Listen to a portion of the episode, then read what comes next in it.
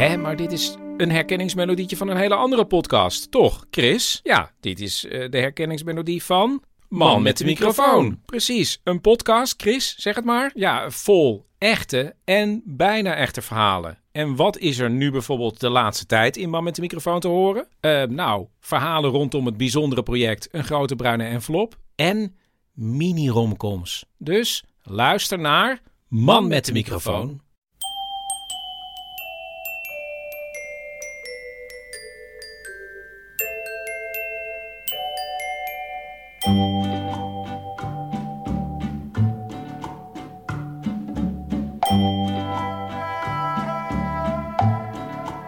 Welkom bij aflevering 377 van Echt Gebeurd, de podcast waarin mensen hun eigen waargebeurde verhalen vertellen.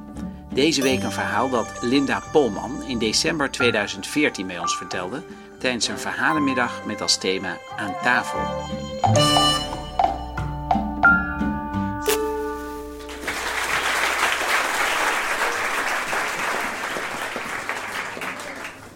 Uh, dit gebeurde ongeveer een jaar geleden in Texas, in de Verenigde Staten. Uh, ik ben journalist en ik schrijf over de doodstraf in Texas. En november vorig jaar zou een man um, die al 21 jaar in een dodencel zat in Texas, die zou geëxecuteerd worden. En um, ik wilde graag afscheid van hem nemen, dus ik ben er naartoe gegaan.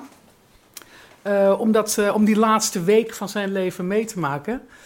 Um, die man, uh, het, dat, het, klinkt allemaal, het klinkt natuurlijk allemaal verschrikkelijk dat iemand geëxecuteerd gaat worden. Maar deze man die snakte ernaar. Die zat er al 21 jaar, die was ontzettend ziek, die had overal pijn. Uh, hij kroop heel vaak op handen en knieën, kroop hij door die gevangenis heen omdat hij niet meer overeind kon staan. Dus die man die was er heel erg aan toe, zal ik maar zeggen. Uh, en die beschouwde het ook als een soort euthanasie. En dat maakte die laatste bezoeken aan hem, maakte hij heel luchtig omdat hij, uh, ja, hij keek uit naar iets waar die, uh, wat hij heel graag wilde. In plaats van naar een heel vervelend einde. Dus hij maakte dat voor iedereen wel heel makkelijk om die laatste week bij hem te zijn. Nou, in zo'n laatste week gaan er allerlei merkwaardige protocollen gaan spelen. Bij zo'n uh, executieritueel. Want dat is het, hè? Het is een groot draaiboek. En al die stappen in dat draaiboek van zo'n executie en de voorbereidingen daarvoor, die moeten gevolgd worden. En een van die protocollen is dan dat in de laatste week van zo'n van zo'n mensenleven. Uh, mag die man de hele dag bezoek ontvangen. Gewoonlijk is dat maar één keer per maand, een paar uurtjes. Maar die laatste week mag hij dan acht uur per dag uh, mag hij bezoek ontvangen. Uh, nog steeds geen lichamelijk contact. Hij zit aan de ene kant van het raam, het bezoek zit aan de andere kant. En je praat met elkaar door zo'n telefoon. Maar niettemin, uh, er kwamen, tijdens die bezoeken kwamen er heel veel dingen die nog geregeld moesten worden. Um, uh, een van de dingen waar hij zich dan geen zorgen meer over hoefde te maken, dat was de laatste maaltijd, het galgemaal. Want dat hebben ze gewoon afgeschaft in Texas een jaar of twee geleden. Dat krijgen ze niet meer. En iets anders waar hij zich nog wel druk om maakte, dat waren zijn laatste woorden. Want ook dat is deel van dat ritueel. Als je eenmaal bent vastgebonden op zo'n executietafel, dan uh, je ligt daar zo met je armen gespreid. En dan zakt er een microfoon uit het plafond naar beneden, zo boven je lippen. En dan vraagt de gevangenisdirecteur, heeft u nog een, laatste verklaring? En die kans die krijg je dan, dan mag je nog zeggen wat je wil. Uh, en dan zit in de ruimte daarnaast zit iemand mee te schrijven, jouw laatste woorden. En ja, hoe dat precies werkt, dat is dan ook dat protocol. Diegene die dat notuleert, die schrijft echt alles op. Hè? Die denkt er helemaal niet bij na verder. Die schrijft gewoon ieder woord en iedere zucht wordt genotuleerd. En dat wordt dan later gepubliceerd op de website van zo'n gevangenissysteem. En dat staat daar dan tot in de eeuwigheid. Dus je hebt dus hele rare notulisten die dan ieder kuchje, kuch staat er dan, of een ter dood veroordeelde die uh, op, de, op de vraag: heeft u nog iets te zeggen? Dan zegt hij nee. En dat, zijn, dus dat is zijn laatste woorden: nee. Uh, of uh, als een notulist er geen zin in heeft, dan schrijft hij gewoon op mompel, mompel, mompel.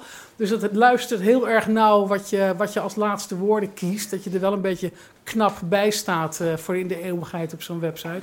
Dus daar was hij ter dood veroordeelde erg mee bezig. Hij heette Jamie trouwens.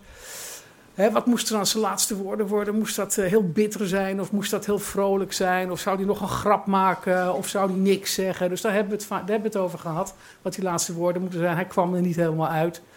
Um, nou ja, hij nam bijvoorbeeld uh, afscheid van zijn zoon. Hij had een zoon. Uh, en die jongen die was, die was inmiddels 22. Hij was een jaar toen zijn vader naar Death Row werd gestuurd. Ehm, heeft zijn vader wel een beetje bijgehouden in al die jaren. Maar zo in die laatste week kwam die jongen weer boven water om zijn vader op te zoeken. en dat was een high school dropout. Die zat een beetje thuis bij zijn moeder in zo'n hele arme wijk in Houston ergens.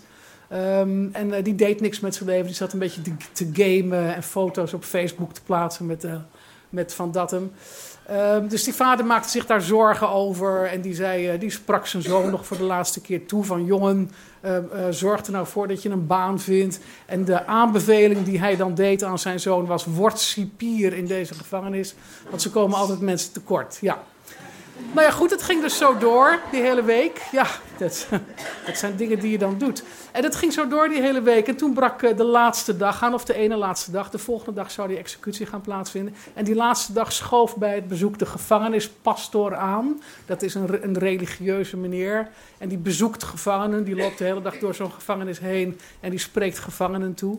Uh, en die kwam uh, de, de, de, de familieleden van de ter kwam, kwam hij brieven over wat hen de volgende dag te wachten zou staan. En ook wat de ter dood veroordeelde zelf de volgende dag te wachten zou staan.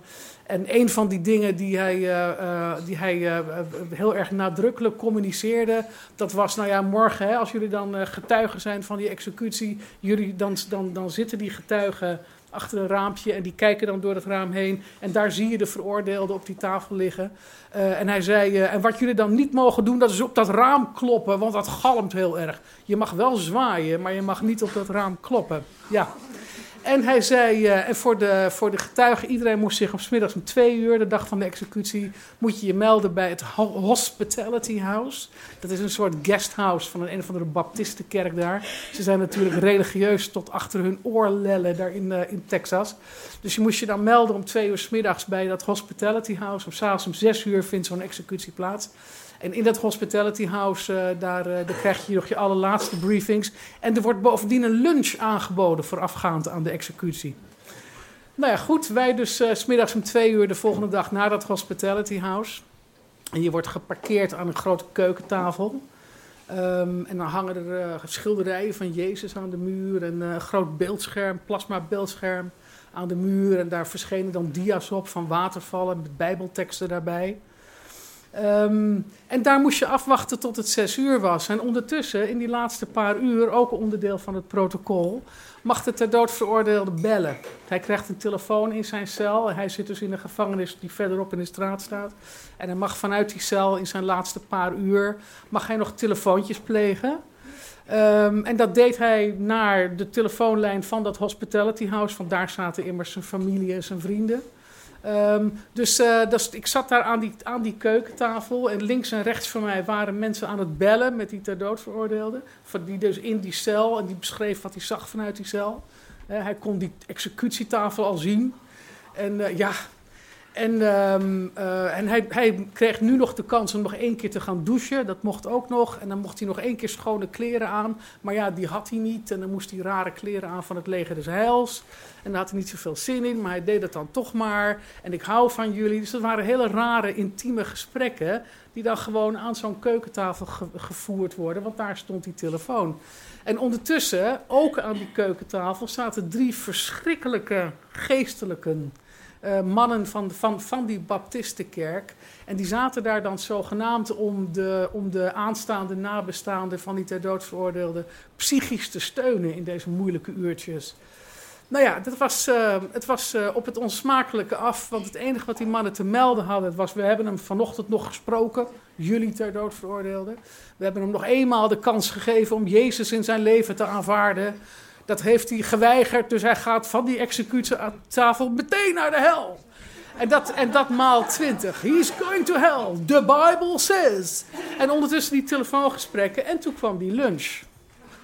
Ja, nou dat bleek dus te bestaan uit uh, voor iedereen een plastic kommetje met plastic lepeltjes met iets wat ze groentesoep noemden. En dat was een soort watertje en daar dreef een stukje wortel in en er dreef een stukje ui in.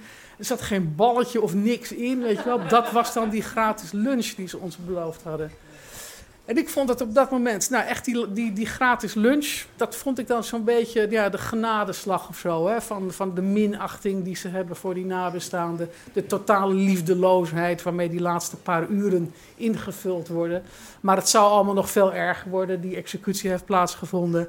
Dan wordt, die de, dan wordt de geëxecuteerde van, van die tafel afgerukt. Die wordt naar uh, het uitvaartcentrum van het dorp gebracht. Daar wordt hij op een andere tafel gekwakt. En dan mag je er nog heel even gaan kijken. En nou ja, goed, ze hadden niet eens de moeite genomen om die ogen te sluiten. En daarna word je die, uh, dat, dat, dat begrafeniscentrum word je weer uitgeduwd. Jij door die ene deur en de deur daarnaast komt het lichaam uh, naar buiten. Dus het was allemaal te onsmakelijk voor. Het was allemaal puur liefdeloos. En ik zou willen zeggen, uh, verschrikkelijk anti, anti-christelijk. Waar ze zich zo vreselijk op laten voor, voorstaan. Dus we zijn die avond teruggereden naar het, naar, het, naar het hotel waar we allemaal logeerden.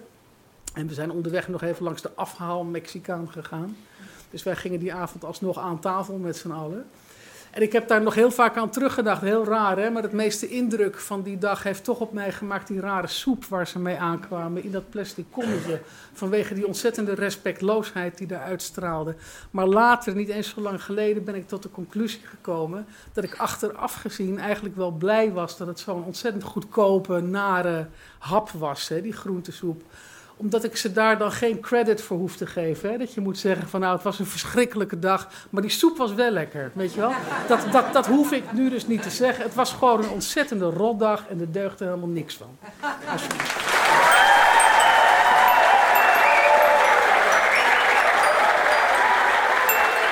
Dat was een verhaal van Linda Polman. Het boek waarvoor ze naar Texas vertrok is uiteindelijk Death Row Dollies gaan heten. Behalve de schrijver van prachtige boeken en verteller van zeven verhalen op onze podcast, is Linda Polman ook de initiatiefnemer van de Good Scheurkalender. Een scheurkalender waar je elke dag een informatieve, grappige of strijdvaardige tekst of cartoon op aantreft die verband houdt met het debat over asiel, migratie en verrechtsing. De derde editie, de kalender van 2023, ligt nu in de winkels. Koop de Good Mensch kalender, zou ik zeggen. Dit was aflevering 377 van Echt Gebeurd. De redactie bestaat uit Paulien Cornelissen, Tom van Rooyen, Renette Kwakkenbos, Bijke Aarts en mijzelf, Nige Wertheim. Productie Hanne Emmingen, zaaltechniek Nicolaas Vrijman, podcast Gijsbert van der Wal. Volg ons op Facebook, Instagram of Twitter. En steun ons als je het missen kunt via vriendvandeshow.nl forward slash. Maar je mag ook een 5 sterren review in de iTunes Store geven. Tot volgende week en vergeet niet, je kan altijd nog cipier worden.